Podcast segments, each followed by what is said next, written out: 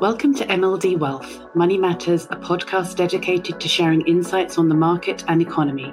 Hosted by Chad Larson, top ranking portfolio manager at CG Wealth Management and founder of MLD Wealth Management.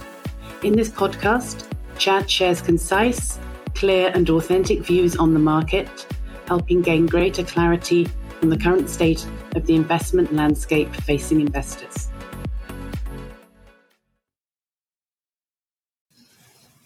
Hey guys, Chad Larson with MLD Wealth. Uh, this is October, Money Matters.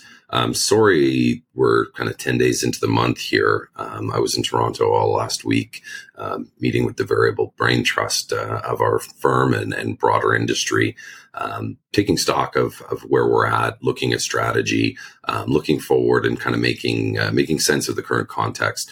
Part of me, you know, was stressed. It was Thanksgiving this weekend, some time with family uh, and friends, and I came into the office yesterday on the holiday.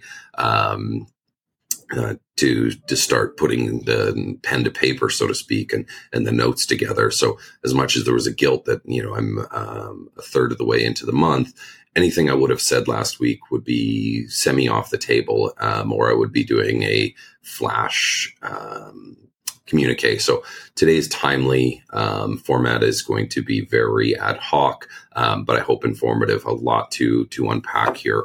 Um, so last week with the variable brain trust of the firm, uh, with Martin Roberge, Tony Dwyer, our chief market strategists, and had a very interesting fireside chat. Our, our keynote speaker that we brought in to uh, take stock of the world uh, was the Right Honorable Stephen Harper, uh, who served as Canada's 22nd Prime Minister from 2006 uh, to 2015 to, to get his insights and outlook uh, from the geopolitics that, that shape economic policy, um, shake central bank policies, and uh, you know ultimately affect the marketplace. Um, I've been saying, um, you know, and so as much as I'm excited to uh, to talk to the topics, uh, this this one could be long, so bear with me. Um, I kind of feel parroting uh, that a lot of the times we're, we're saying a lot of the same things over again.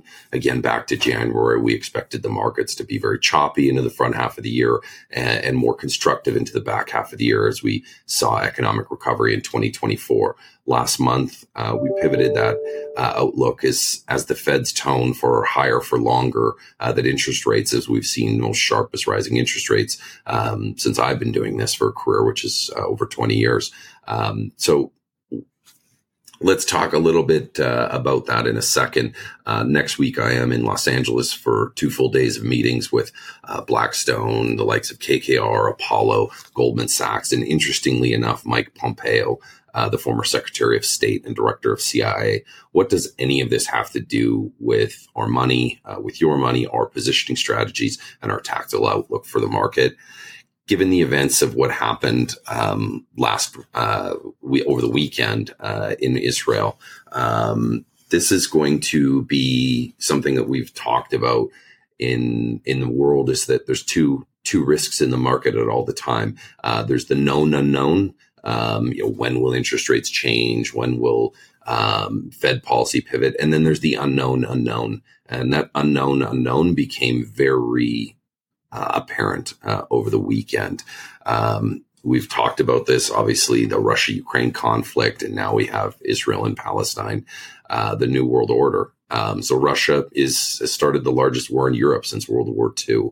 Um, China has become bellicose toward Taiwan. Um, India has pivoted and embraced a virulent nationalism. Um, and now we have, you know, Hamas brazenly attacking Israel, launching thousands of missiles and publicly kidnapping and killing civilians. All of these developments are signs that the world may have fallen into a period of disarray. Uh, countries and political groups like Hamas are willing to take big risks rather than fearing the consequences that would become too dire.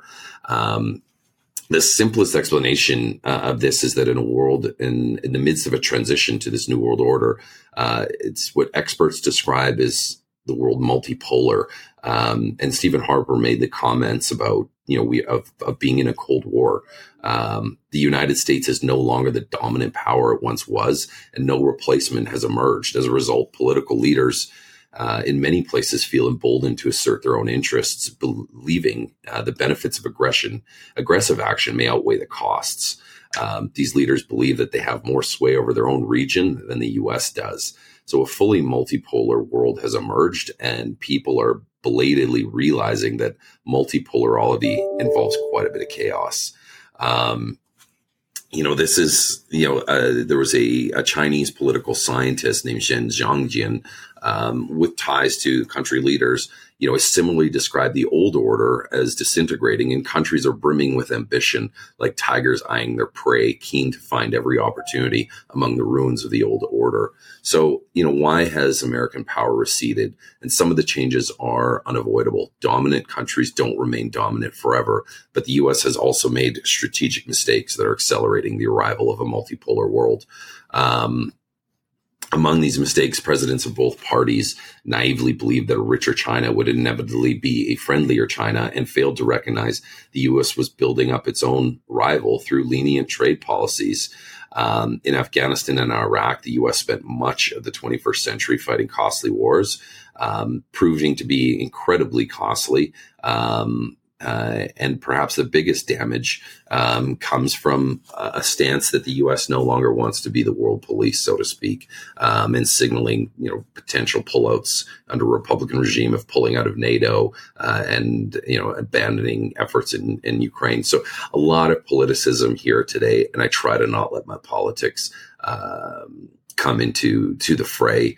Um, when it comes to addressing economics, when I come to address the atrocious, uh, brazen disregard for human life and, and breaches of, of human rights, uh, you know, I'll let that speak for itself. Um, I want to, and sorry, just a moment there. It's uh, it's incredibly horrible what's uh, what's going on in the world, but listen, I think one of the things why I, I speak to that is this unknown unknown has become known. And you know over the past two decades it's become fashionable to lambaste american hegemony to speak derisively of american exceptionalism to ridicule america's self-arroganted function of world police and to yearn for a more balanced or multipolar world well, congratulations. Now that we have that world, you know, I think we're all going to see if we like it better. Uh, I think there's going to be a lot of chaos. The world has lost um,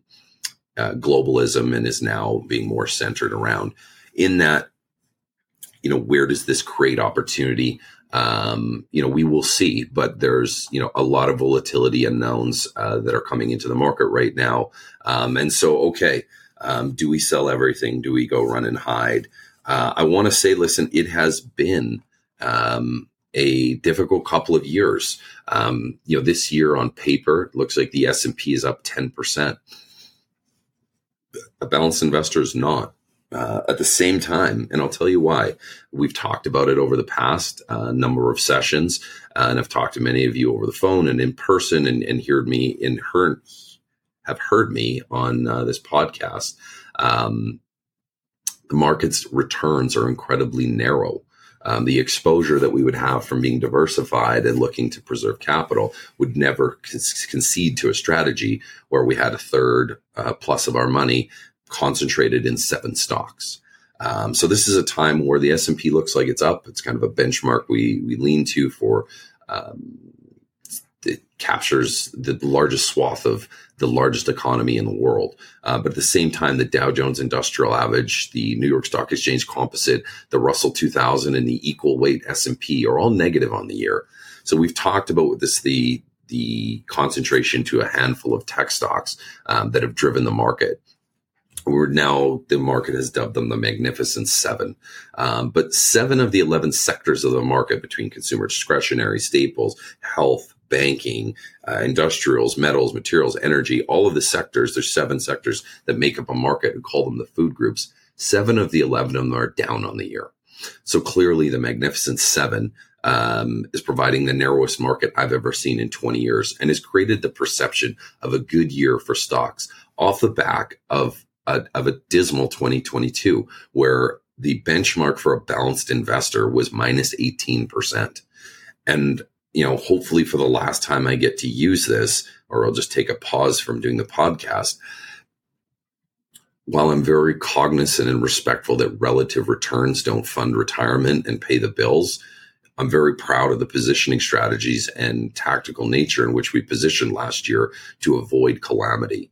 Now this year, the front part of it, we, you know, we lag broader indices because of our conviction to things like the energy trade and um, and oil, specifically oil and gas.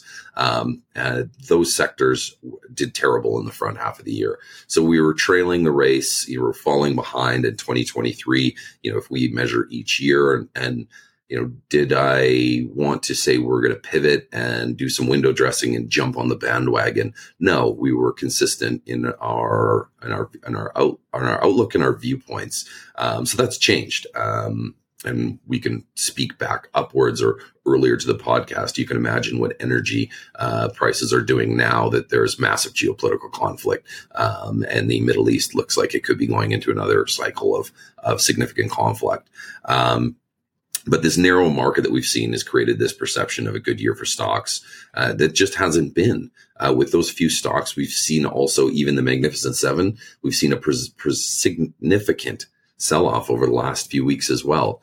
So to put that in perspective, these seven largest stocks in the S&P 500 have returned 92% on average this year, but it's not terribly healthy for markets. Um, again, if your generals are so far down the battlefield um, and your soldiers are falling behind, you can imagine what's going to happen if one or two generals uh, gets hurt. Uh, you could see, you know, large pockets of, of vacuums uh, within the marketplace, and we don't think this is sustainable.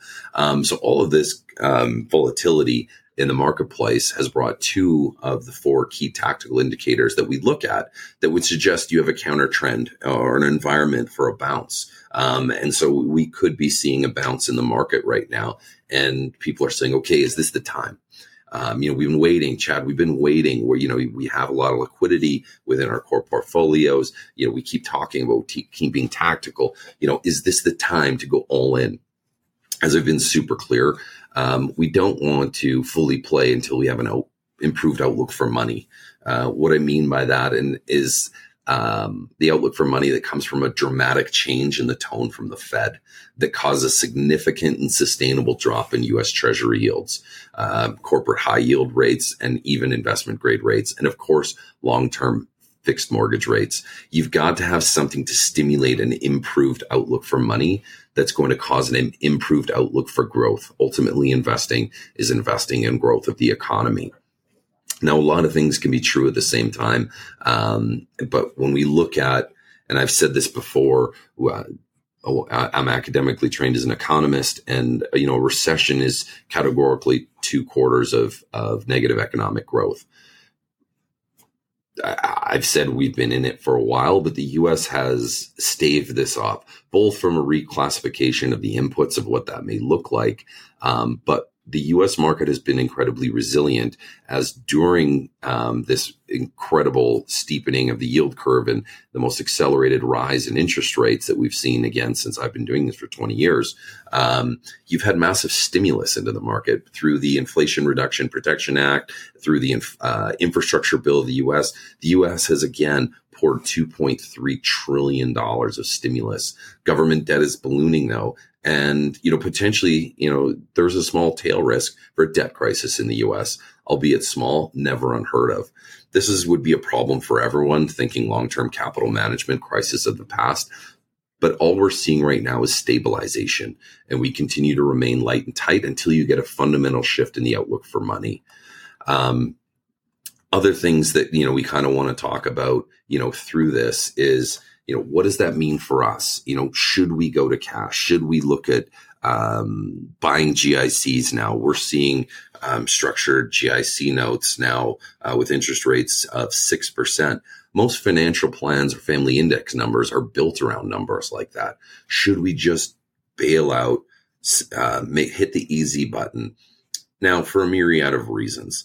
Uh, two, this has been a one and unique time. Now, if there was duration available uh, and we could buy 15 year bonds north of 6% with a, you know, the risk of a government security, maybe, but we're talking about one and two year um, duration uh, because the yield curve has is steep. Rates are higher, closer and, and, and uh, lower further out. So we don't want to be in a situation where, you know, we park, we pull out uh, we make 6% for one to two years. Well, one to two years out, what does the world look like?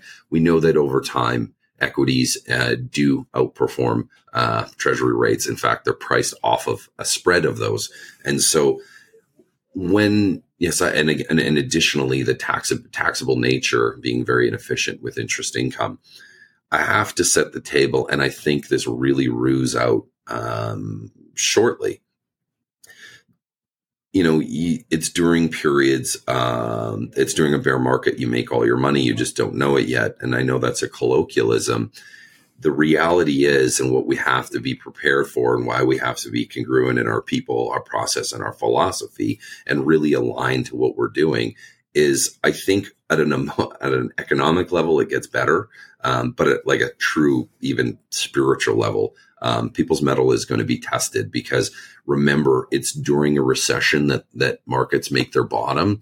Um, you know, we're if this was one baseball game, you know, we're in the eighth inning here. Um, the institutions and pensions have hedged out. Um, there's incredible amount of liquidity on the sideline. Um, the only last thing to shake out would be, you know, a retail investor kind of giving up and throwing the towel in. When things turn, and it will be during the period it's doing the hardest things. Um, it's doing the right things at the hardest times, which become the impossible.